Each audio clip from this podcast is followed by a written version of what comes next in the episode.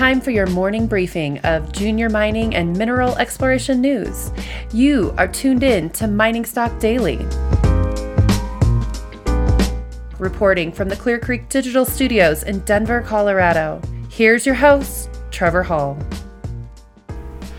Good morning. Welcome to Mining Stock Daily. Standing in for Trevor Hall, I'm Paul Harris. Today is Thursday, October the 28th.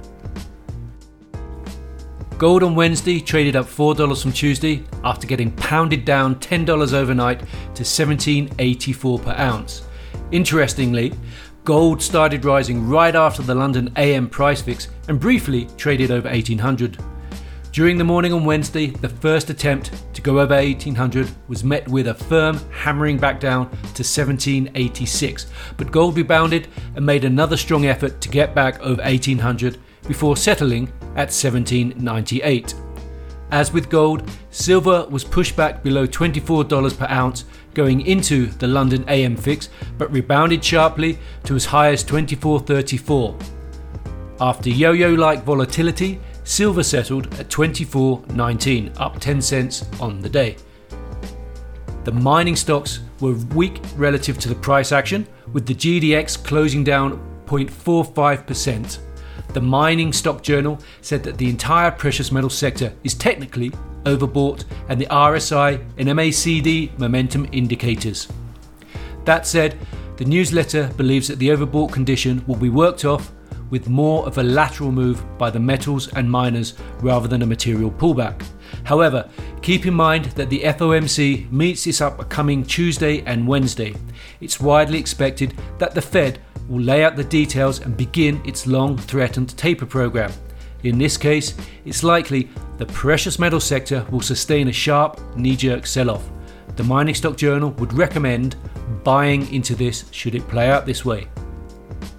We'll get to the news out of the miners and explorers in a moment, but first, a quick mention of today's sponsor. This Mining Stock Daily Morning Briefing is brought to you by Corvus Gold. Corvus Gold is a North American gold exploration and development company focused on its near term gold silver mining projects in southwestern Nevada. The company holds a commanding land position within the Bullfrog Mining District. Neighboring adjacent projects controlled by Anglo Gold Ashanti, Kinross Gold, and Coeur Mining highlight this active district. The two 100% owned North Bullfrog and Motherlode projects have a combined nearly 4 million ounces gold of in pit resource and continues to grow with an ongoing, successful resource expansion drill program. Corvus trades on the TSX and the NASDAQ with the symbol KOR. And here's what you need to know this morning.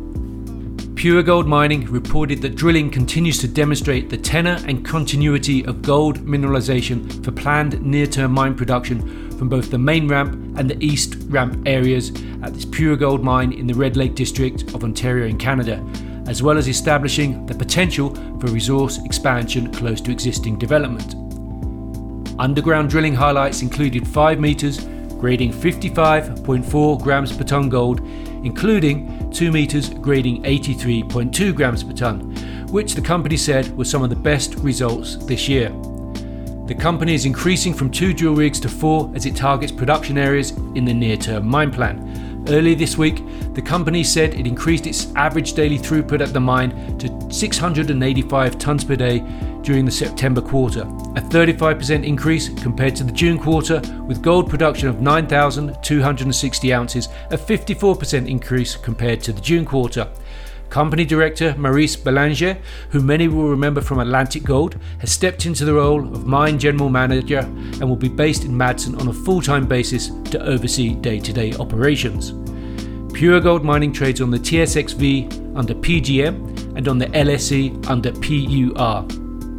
In Africa, African Gold Group said that the Ministry of Environment, Sanitation and Sustainable Development of the Republic of Mali approved its environmental and social impact assessment for the Kobada Gold Project and issued an updated environmental permit, bringing the company to the final stages of the permitting process.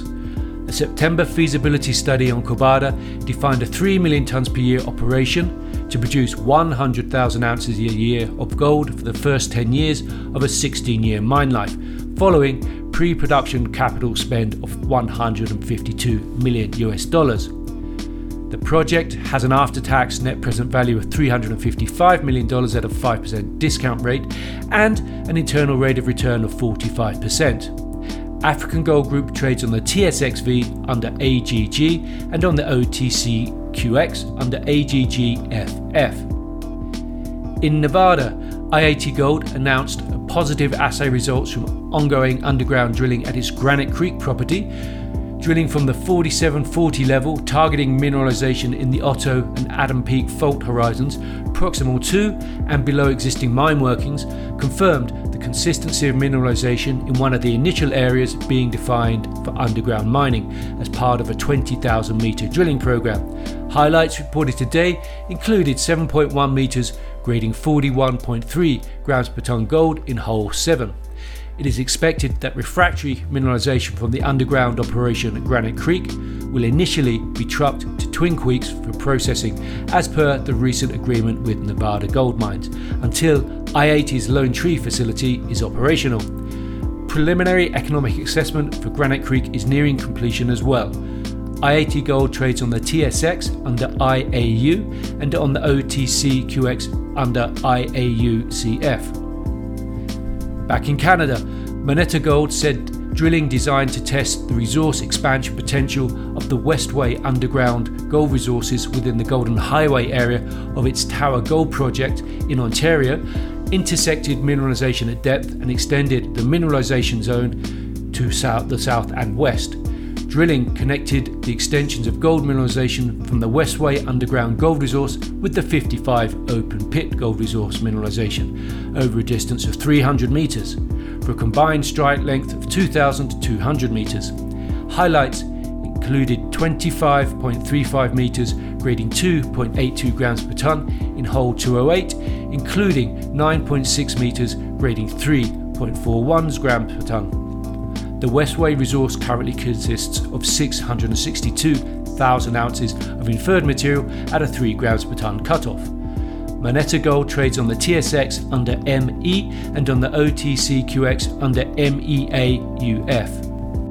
Finally, in Mexico, Guanajuato Silver completed its first shipment of precious metals concentrate from its newly refurbished El Cubo mill under its concentrate sales agreement with Ocean Partners UK some 75 tonnes of bulk silver and gold concentrate containing 200 ounces per tonne silver and 2 ounces per tonne gold, worth about 480,000 US dollars, were delivered and sold.